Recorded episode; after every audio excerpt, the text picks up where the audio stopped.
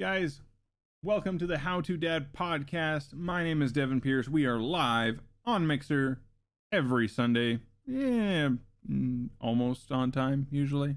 All right, putting away that preview because it's already distracting me. Because that's just how my brain works, apparently.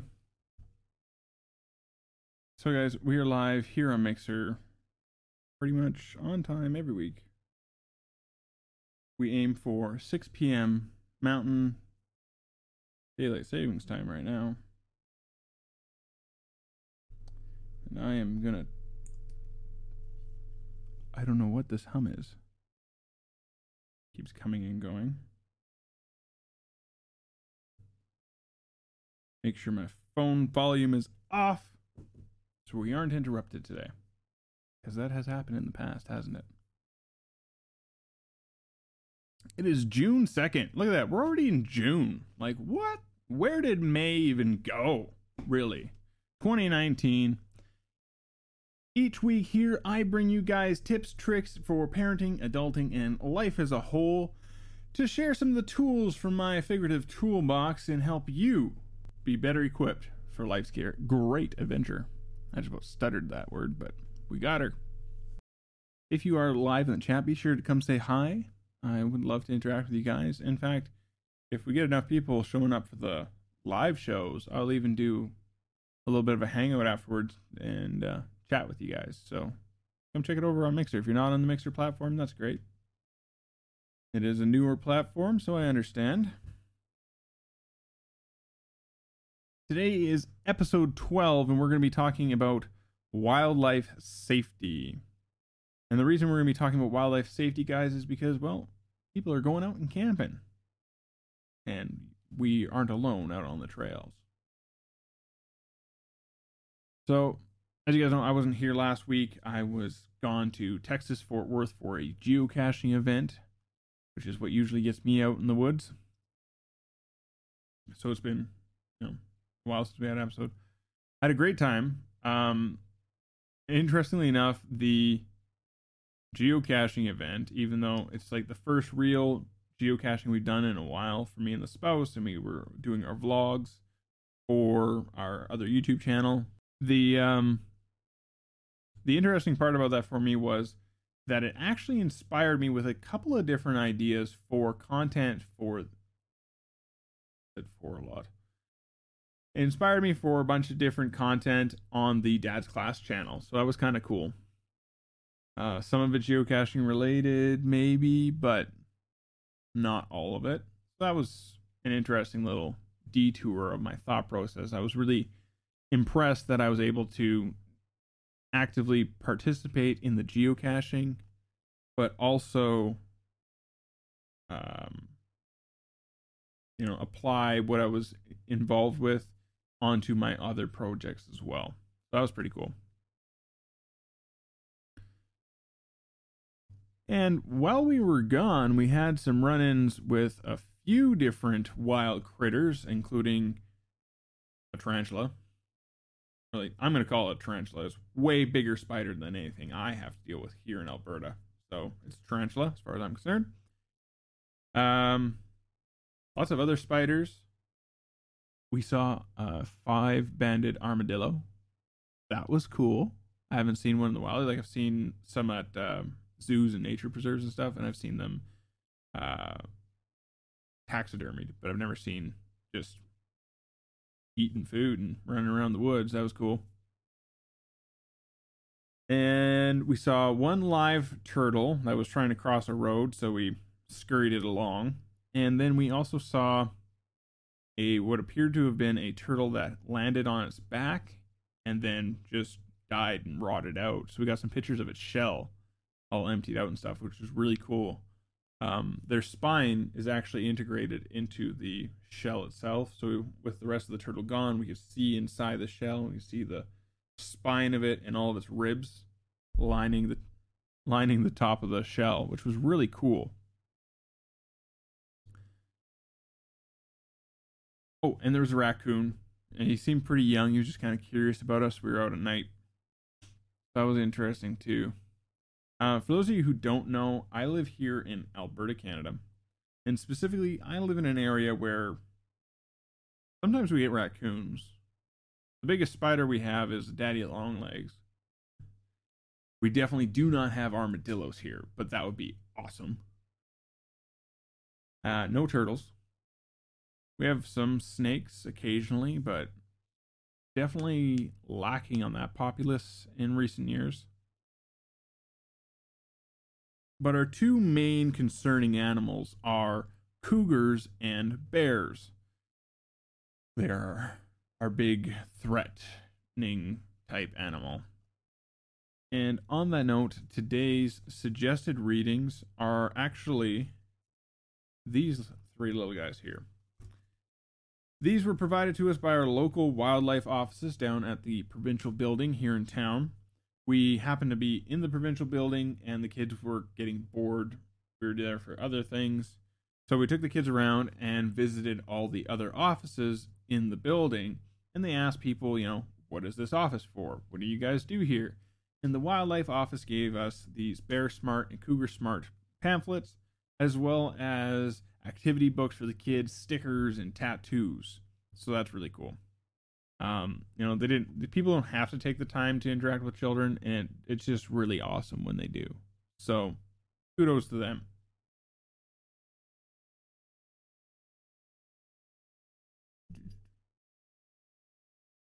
We're going to talk about cougars first because, well, people think they know cougars because they have a cat at home and that's definitely not the way to look at it. The the cougars are the biggest cat of the cat family in Canada. And we're not going to talk about bears until a different show simply because there's so much information. I decided to split this up.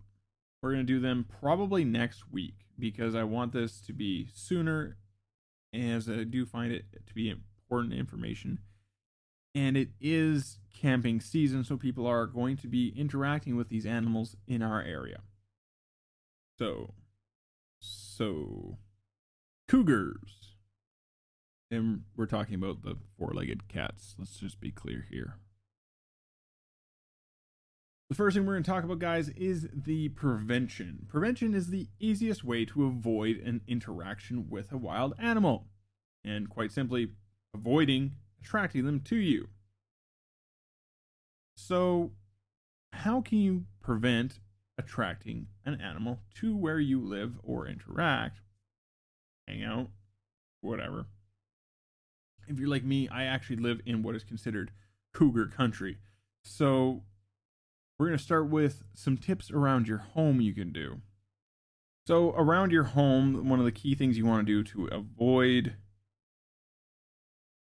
attracting cougars to your house is avoid attracting other animals, specifically deer, to your property. As well,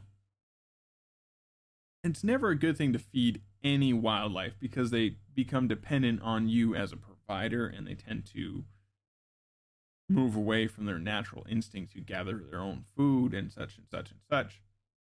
And basically, by providing food to animals such as deer, you are providing bait for what the cougars eat.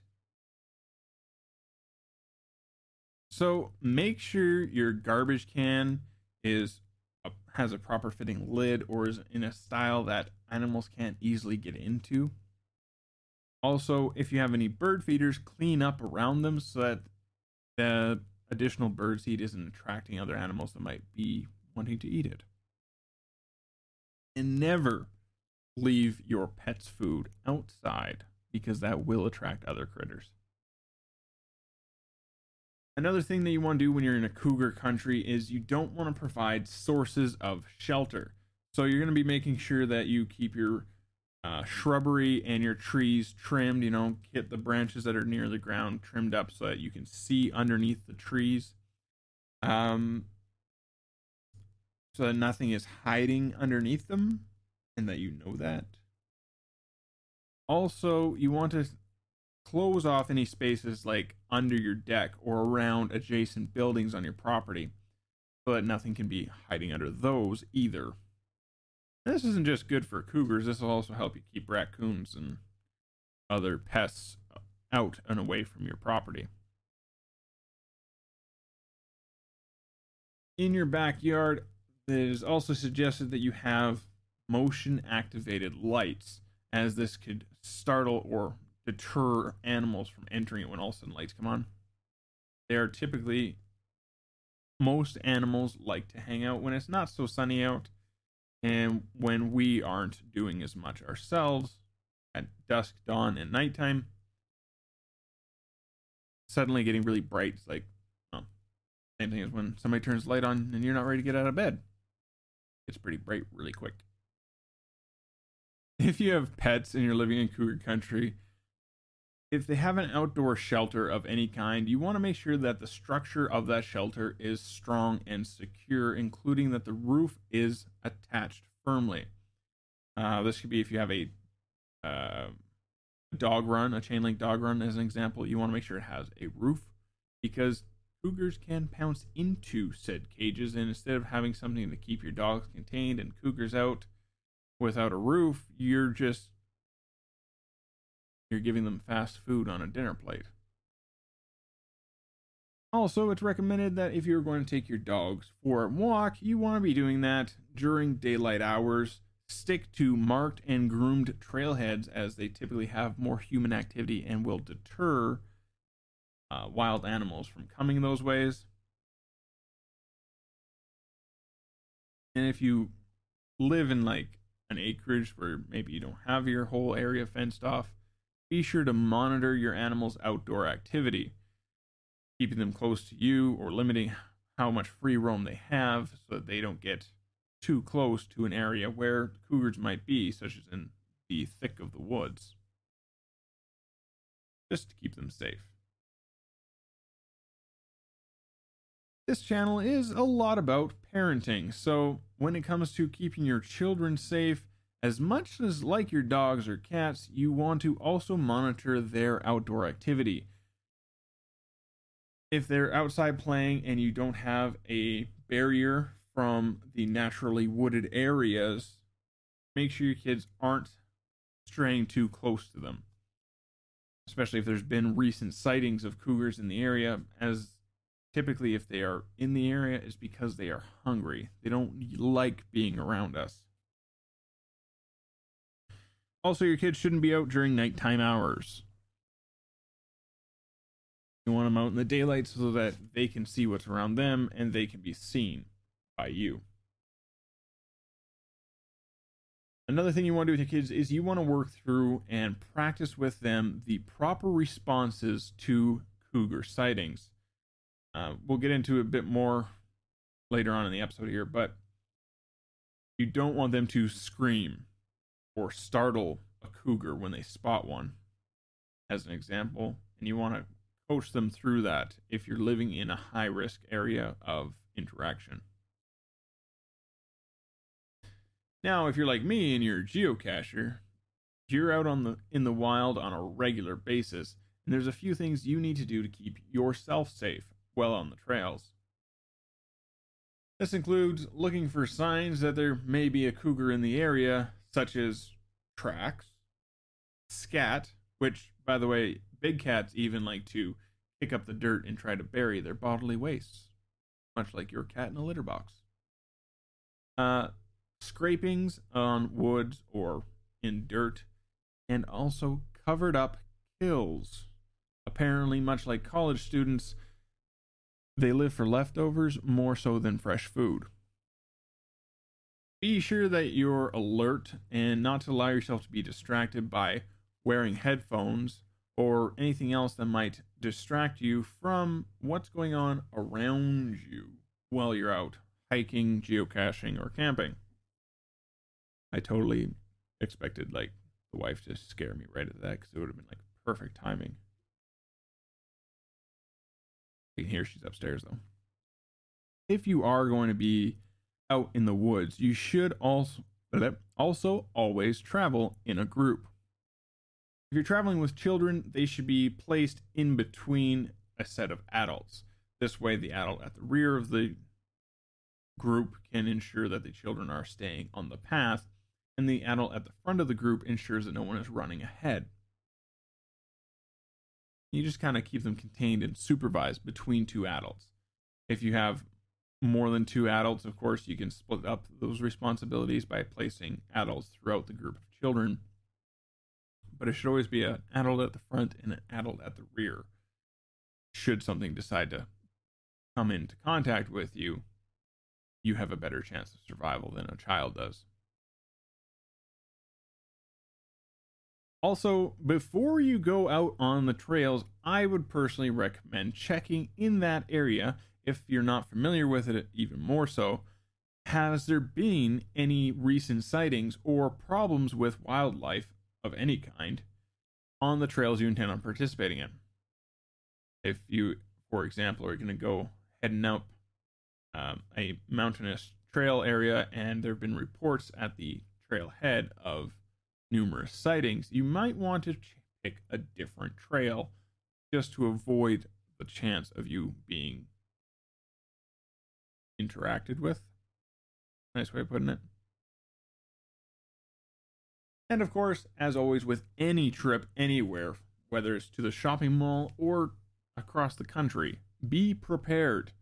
If you're going to head out on the trails, carry some bear spray with you. Though it isn't labeled bear spray, it does work on cougars or humans also. Uh, noisemakers or maintaining conversation between the lead and the caboose of the group you're in. Constant conversation creates a bunch of noise that will usually defer an animal from wanting to come around you. This little pamphlet here talks about cougars specifically. Also, something I wouldn't have thought of, and that I kind of thought it would be counterproductive, they suggest making sure you have a walking stick so it can be used as a weapon to defend yourself. Only in absolute, they are trying to touch your person situations. Another fun fact I learned from reading this information is that, contrary to popular belief, cougars may actually be attracted to your dogs rather than deterred from them by having them with you.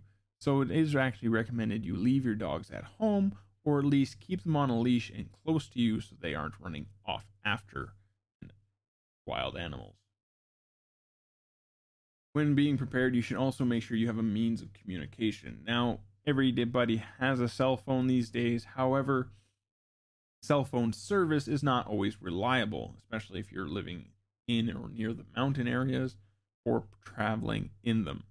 So I would recommend that you spend the extra money and purchase yourself an emergency signal equipped GPS. I actually don't have one of those. I have a couple other units, but none of mine have an SOS number button thing. But if you're going to be spending a lot of time out on the trails, especially in unfamiliar territory, it would be worth the investment. Not in my notes, but along the same lines. When you are going out, whether you're in a group or not, be sure that someone else is aware of your plans in case something does happen and you are unable to call for help. I recently shared a post to a camping group that's a little sign that says, Hikers, have a plan. Take a compass. It's really awkward when you have to eat your friends.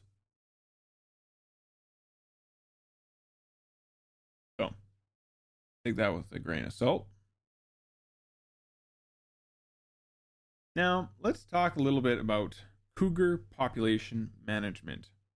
Specifically here in Alberta, as that's what this pamphlet is about but I would have to gander that it's uh, probably pretty close to the way that cougar population is managed in most locations in North America. Some quick facts about population management. A healthy cougar population in years where deer, elk, or moose numbers are high indicates a thriving and healthy ecosystem. So it's a good thing to see a lot of cougars. If you don't, it means that the other things aren't plentiful enough to maintain that population, which could show signs and symptoms of a failing ecosystem due to various different things, such as wildfires. Populations in Alberta are managed with public hunting seasonings. Seasonings? Seasons. These hunting seasons are used to maintain healthy populations and reduce conflicts with people. They also prevent the cougars from over hunting their food source while also providing hunters with something to hunt in a sustainable way. Hunting season ranges from November up until February. However, it is based entirely off of a numbers game with a specific quota in mind. Once the number is hit, hunting season is closed, regardless of whether or not where in the season it is. So if they want 100 harvested for that season and you get all 100 in the first month, well, season's over. Done. Skadoot. If you'd like more information about the cougar hunting practices and seasons, you can go to mywildalberta.com. M Y W I L D A L B E R T A.com. Mywildalberta.com. Now, there is an exception to that, however.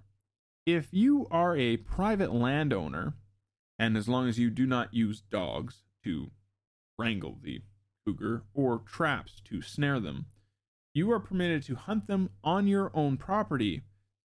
And this does not require a license. However, you are required to register the kill within one week with your local wildlife management enforcement people because they actually, I'm assuming, don't actually know this for a fact, but I'm assuming that they take those kills into account when they are determining what number they want for the next hunting season. I just call it seasoning again. Apparently, all hunters are seasonings, or are looking for seasonings, maybe. Not really sure what that's about. Hunting seasons. Also in Alberta, while a cougar may be removed from an area because of it killing livestock or pets, or maybe has threatened humans and population safety concerns, they will never be relocated for the purpose of wildlife management of other animal populations, such as deer, which I kind of thought was an interesting concept.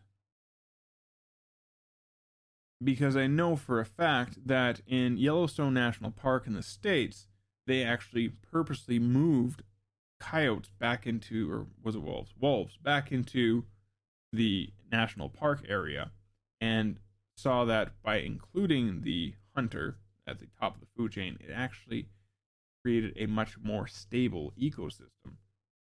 I'm kind of curious as to the logic behind this, but pretty cool to know. The roof of my mouth is itchy from my allergies. It's driving me bonkers.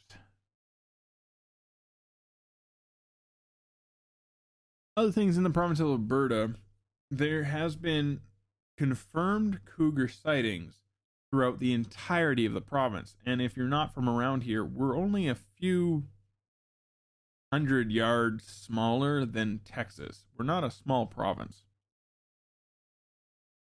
Typically, they are only found in the mountainous or foothills regions.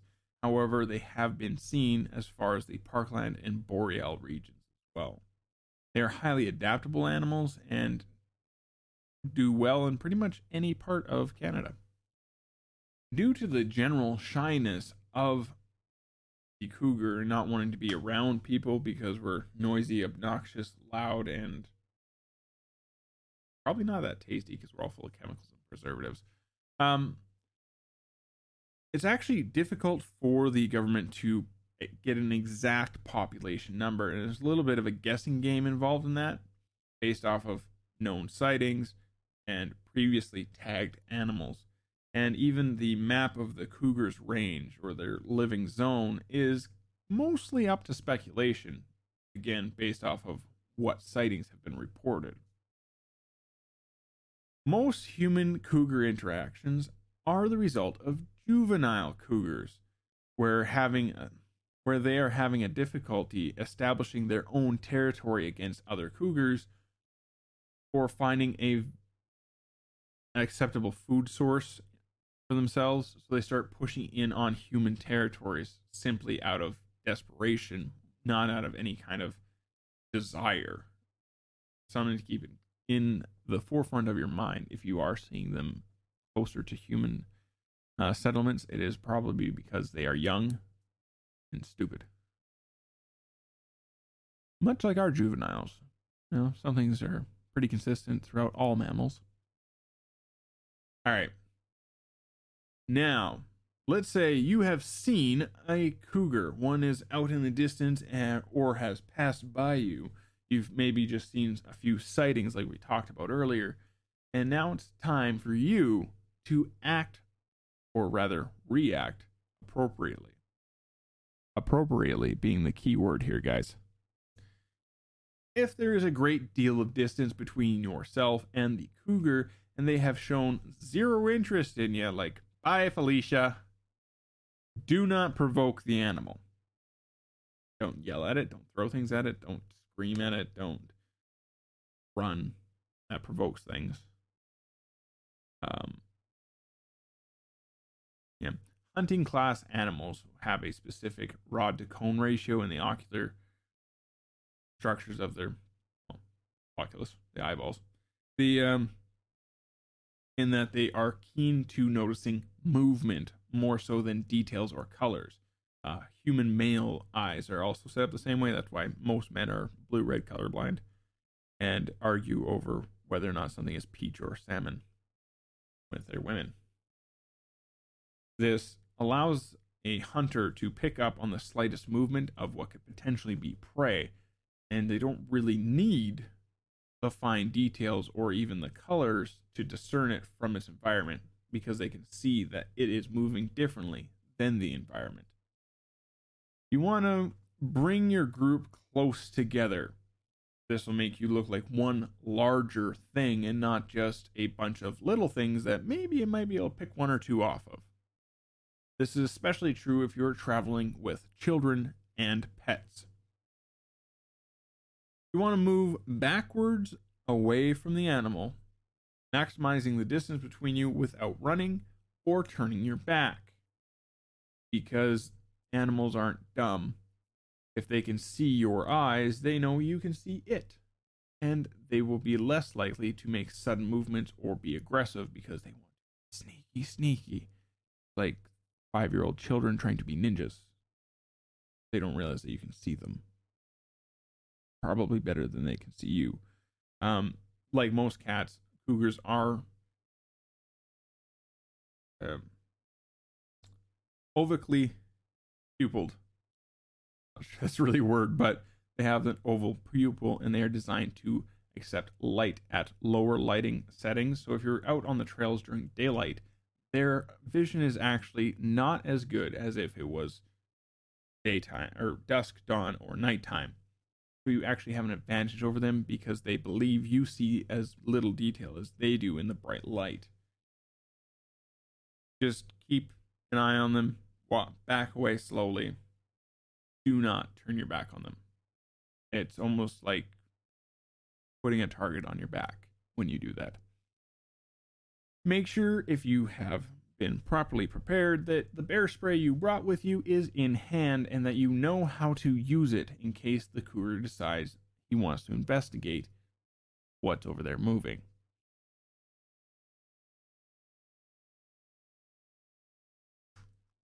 Feel like I'm going a little fast. Definitely gonna have to take some antihistamines when I'm done the podcast here. Now, let's say the cougar is moving towards you. Now there may be hissing, you know, like an angry cat does, and even tracking your movements, really staring at you, you.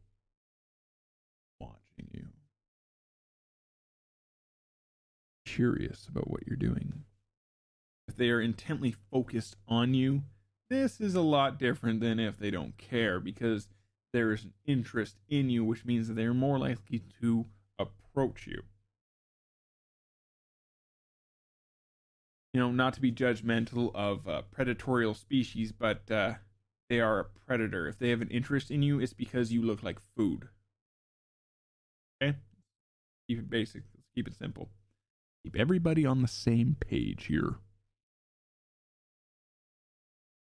Again, do not turn your back on them. Do not run away from them because you're just inviting them to attack you at that point. They're already watching you, so be very mindful of how you are moving. Show the cougar you are not afraid. Bolster a little bit. Puff up your chest as it is. Stand tall and proud. And if you can pick up your child without kneeling down to do so, then bring them up into your arms because they do move slower and it's better if you can all move as a group. Otherwise, if you can't do it without making yourself look small, just hold them close to you so that you can bring them up into you if needed. Ensure that you're being heard by the cougar. Make some noise. Not yelling at it, do not be aggressive to it, but just conversate louder with the people around you. I'm backing away from you, Mr. Cougar. Please do not have an interest in me. Look over there. There's a nice little female cougar, maybe, over that way. Leave me alone but you don't want to be aggressive towards them. So make sure you're keeping your voice calm ish. Best you can. I mean, until you've been in that situation, you have no idea whether or not you're capable of being calm in that situation. Make yourself look bigger. Not just by puffing up your chest, but opening up your jacket and even flapping it like it's a set of wings. Um, sacrifice one of your backpacks. If you have a specific, let's say you're traveling with a group of three or four adults, sometimes you guys will each take care of your own pack, but other groups may have a specific backpack for majority of their food, not all of it, but their main supper or whatever for camping out. Sacrifice that so that you can distract the cougar long enough to give yourself more distance. Let's face it, you're walking backwards unless you're like me, who used to walk backwards purposely just to practice it when I was going home from school as a small child, chances are you're going to move really bloody slow because you're uncertain about what's behind you. The, the slight distraction of you sacrificing a 60 or $100 backpack plus the contents could save your life. Use your bear spray preemptively. If it is approaching on you, spray some of the spray. As it gets closer, the scent of it will tend to deter them from wanting to continue, even though you're not actually getting any of the spray into their eyes or nose. They will still smell it as they get closer. And it's not something that you want in your nose, nor do the cats.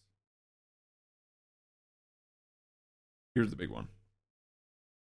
Let's say that the cougar has made contact with you, which means they have actually attacked you and touched your body. That sounds inappropriate, doesn't it? Here's where you really need to keep your head, both literally and figuratively. Put up a fight. Make sure that it knows you are not easy to go down and you are going to put up a fight. Use your bear spray.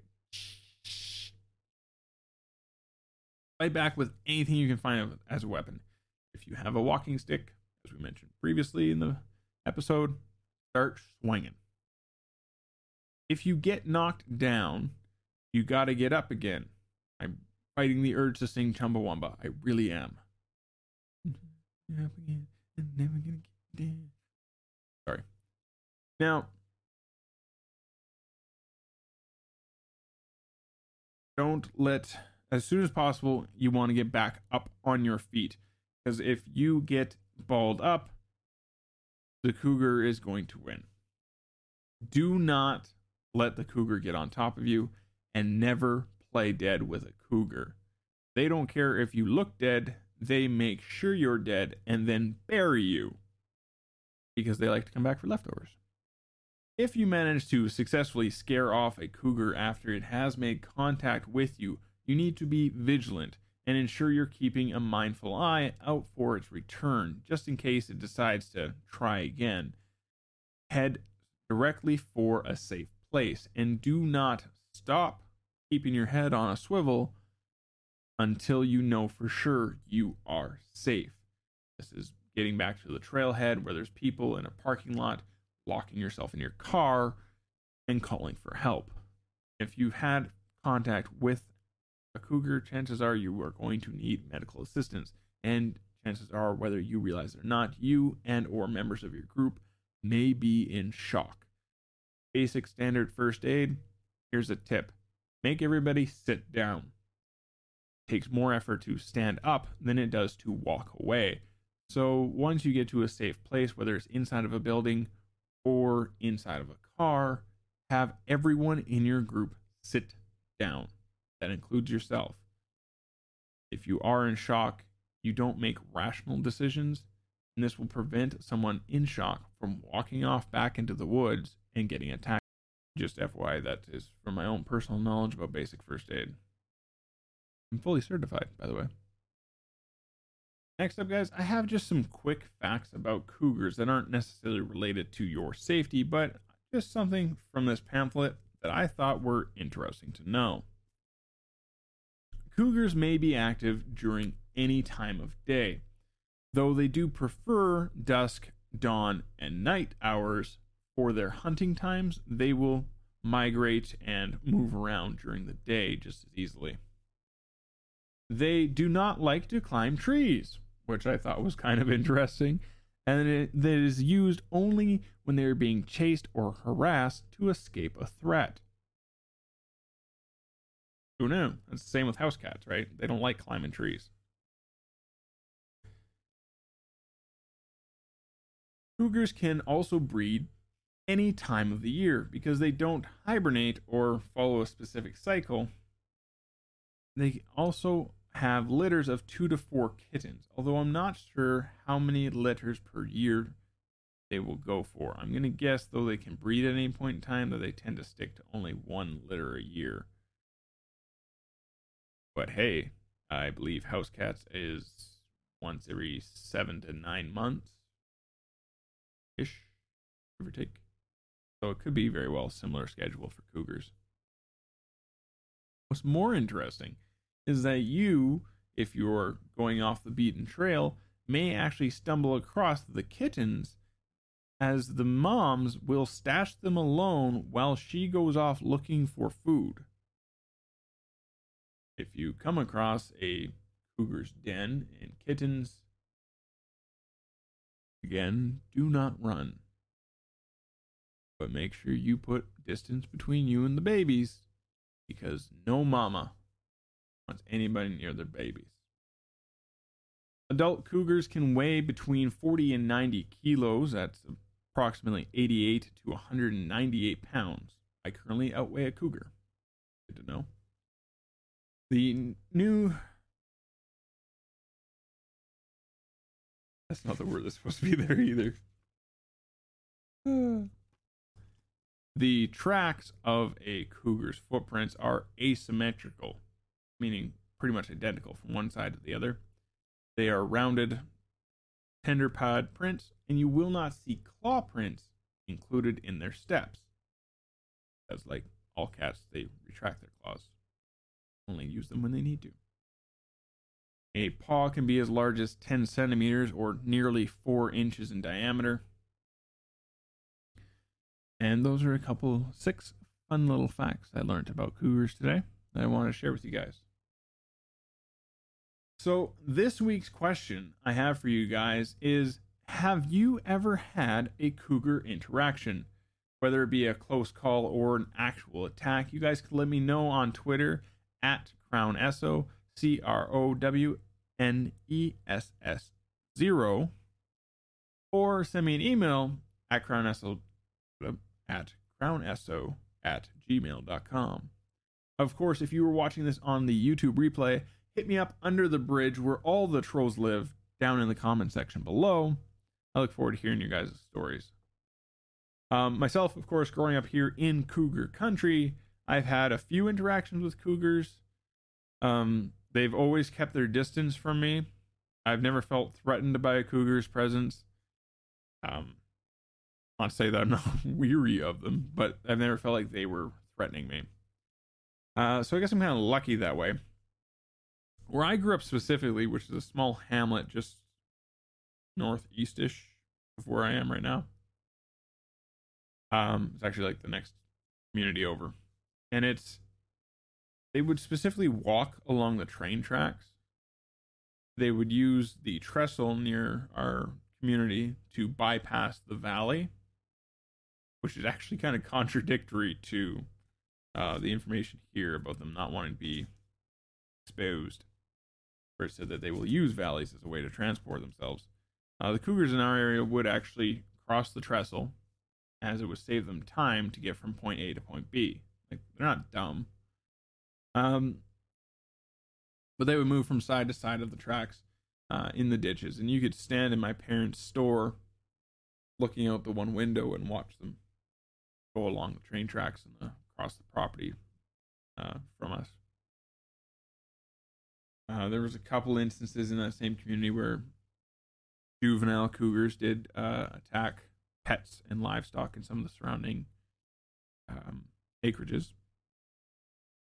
Um, hanging out in the backwoods was a common thing when I was a kid. Uh, we watched beavers build dams. We stumbled across uh, Mama Grizzly and her cubs one year. That was interesting. We were like nine. we went home really, really fast. um, they had no interest in us, so it was all right. trying to think. I don't think there was any any other closer interactions with cougars. I've seen them lots when I go through the mountain parks areas, uh, hanging out along the mountain edges and stuff. Yeah, I've never been attacked or made contact with them. That's pretty all right. Guys, I hope you found this useful and an educational podcast today. Be safe out there if you're planning on hitting the trails, especially with how hot and dry our province is currently, with the ongoing forest fires, maybe forcing animals to leave their typical zones. Well, I know it is. That's they aren't going to stick around and be barbecued, right? So, because the fires are pushing animals into different territories, they are having negative interactions with the people who are already living there, or the other animals, rather. And there's a higher risk of them finding you out on the trails as they look for new sources of food and shelter. So, be careful when you're out there, guys. Plan ahead. Look at where you're going to be going camping this season and stay safe. And after I do my closing here, I will answer the questions I see come up in chat. So, thanks for watching. The How to Dad podcast is open is owned and hosted by myself, Devin Pierce, and is licensed under Creative Commons Attribution Non-Share Alike 4.0 International License, all rights reserved. Uh, we're currently available on Anchor, Apple Podcast, Google Podcast, Spotify, Breaker, Overcast, Pocket Cast, and Radio Public. If you would like to see us on a different audio platform, be sure to let us know. I already talked about getting in touch with me via Twitter or email, and of course in the comments on YouTube.